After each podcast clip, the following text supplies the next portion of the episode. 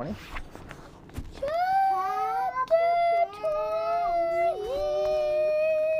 This is our second to last chapter.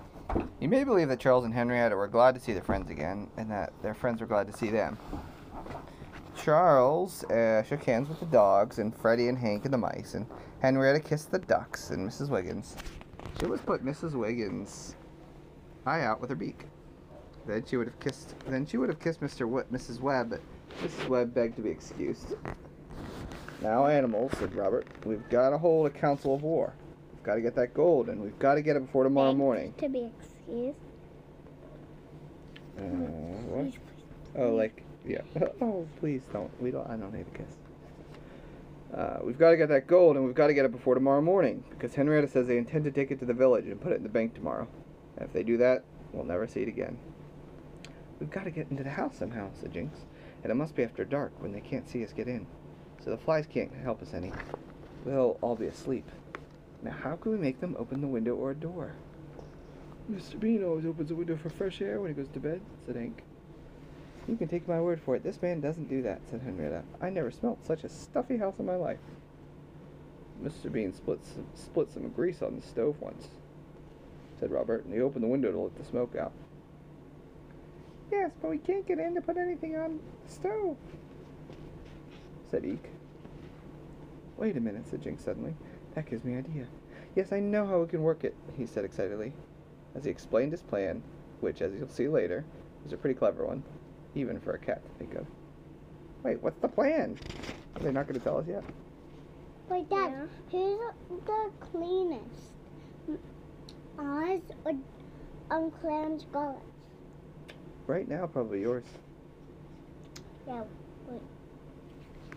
Nothing? Wait, Dad, what does this spell?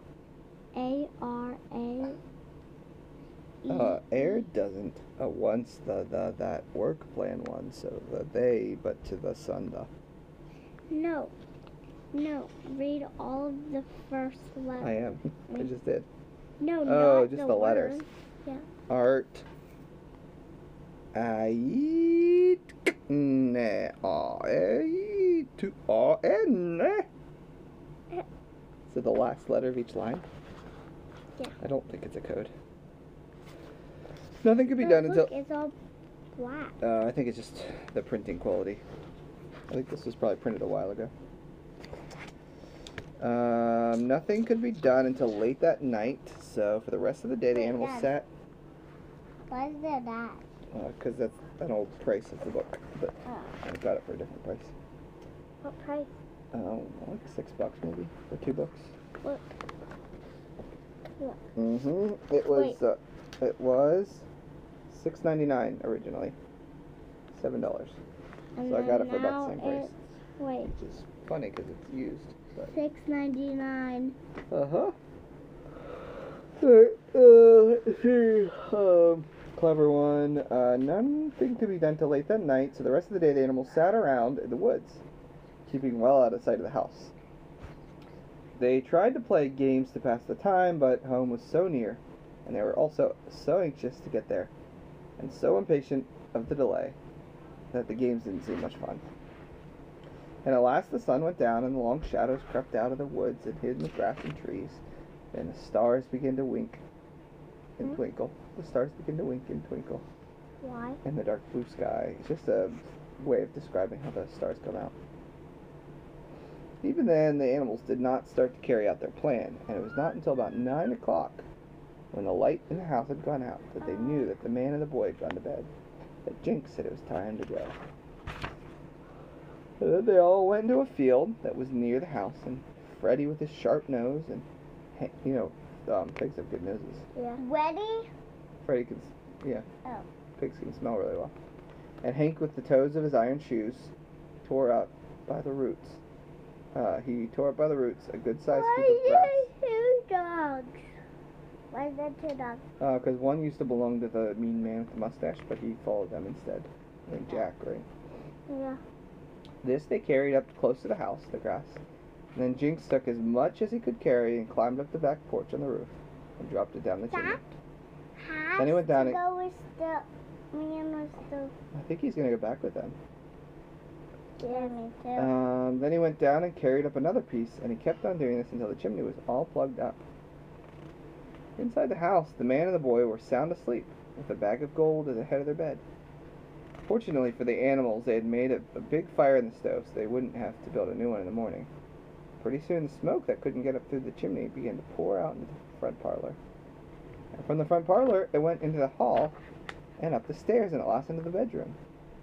And then it got into the boy's throat and woke him up. Fire! he yelled, jumping out of bed. Fire! Wake up, Pa! The house is on fire! In a minute, they were both up and rushing down the stairs in their white nightshirts, dragging the heavy bag of gold after them. Bump, bump, clink, jingle, it went. They unlocked the front door and rushed out into the yard, and they were, and there they dropped the bag and sat on it, panting. and they looked up at the house. "Why, the house isn't on fire," said the man. Where does the smoke come from then? asked the boy. I don't know, said his father. Must be a fire somewhere. We better go back and see. So they dragged the bag of gold back into the house, but they left the front door open behind them, in case the fire should break out suddenly. The animals who had been hiding behind trees and bushes now crept up closer to the door. As soon as they heard the man and the boy moving around in the front parlor, they tiptoed into the house. Jinx and the mice hurried upstairs into the bedroom, and while Jinx carried the two pairs of shoes into another room and hid them under a bureau, What, which one's strength?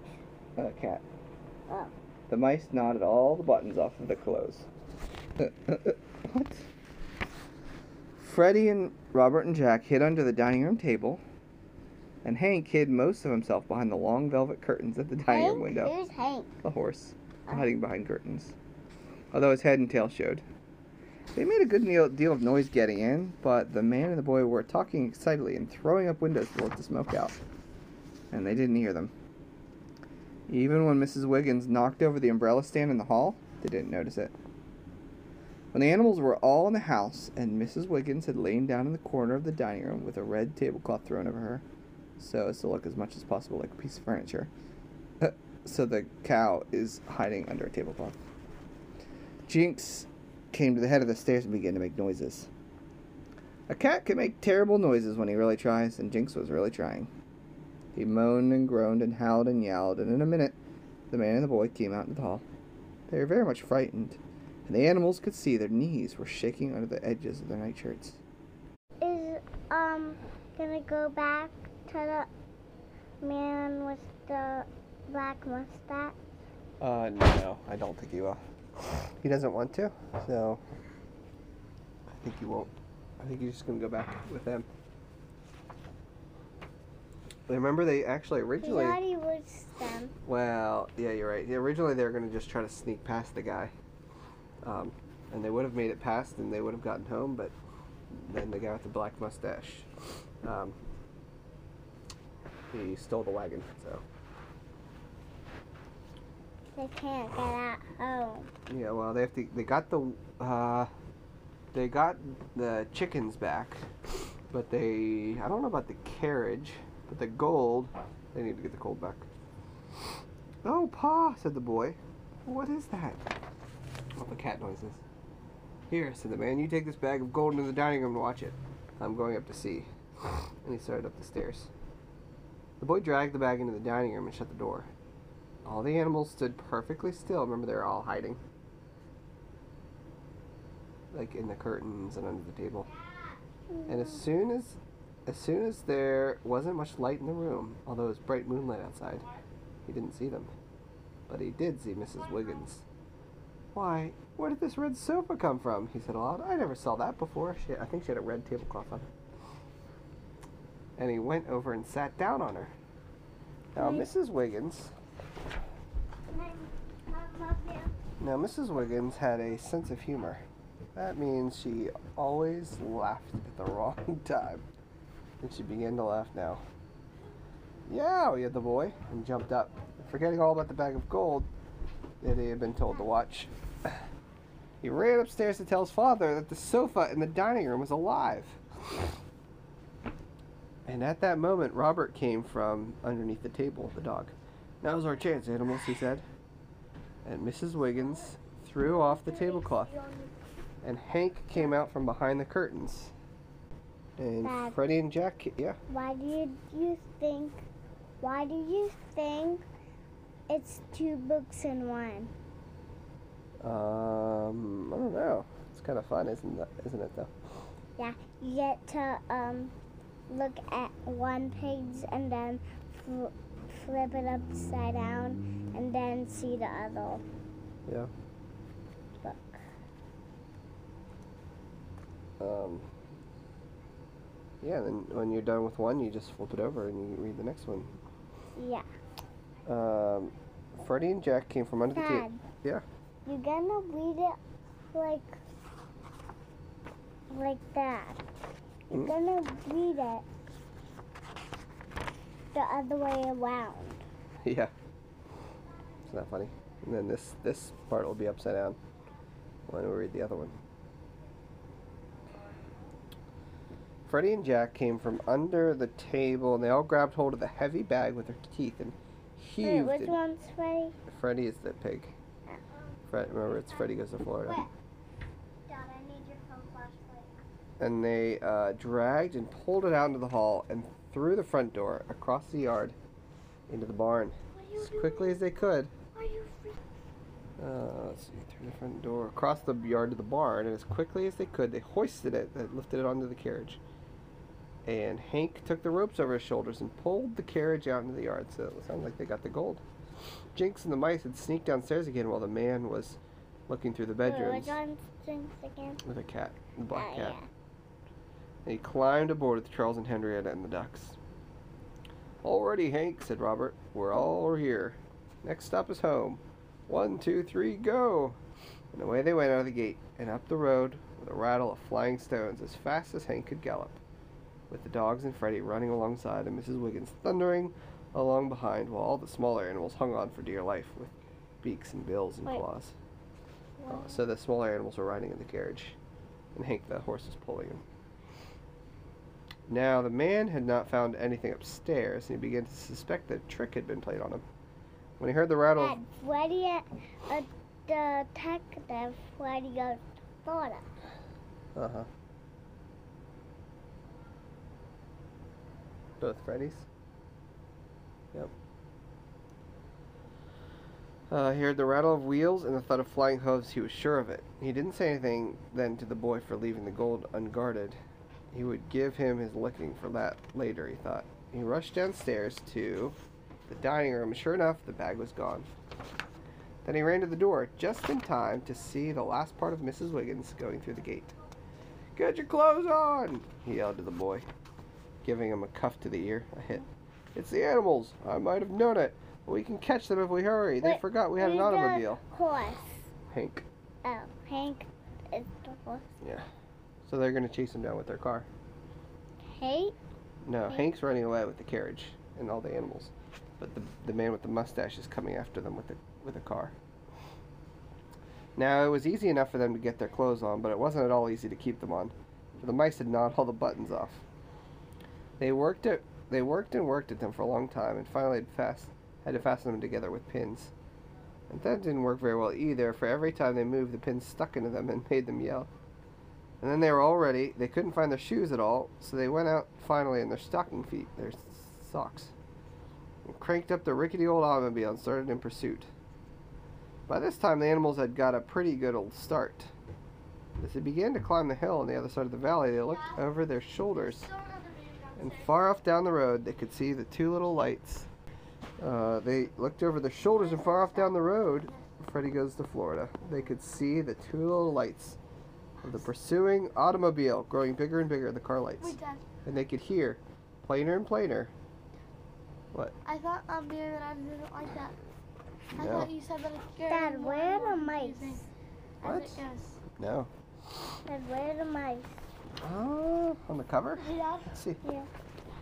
Can we Um, sleep in here tonight? Because it stinks in our room. No, it doesn't. Dad, where are the mice? Uh, yeah, I don't see them. Who's Dad? Who's that? That is Mrs. Wiggins, the cow. Hmm. No, who's that? No, that's either Robert or Jack. I think Probably Robert. Robert. Yeah, it's Robert. What was that? I don't think he's in this picture. Maybe it was before they met him.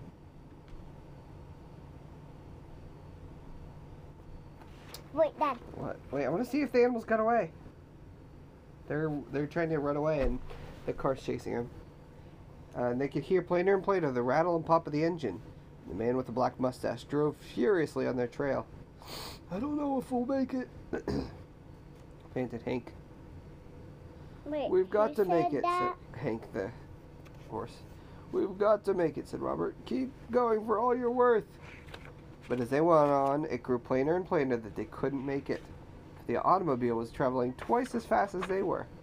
Oh, they're gonna get caught. And just as they got to the bridge where they had slept the night before, Hank slowed down to a walk.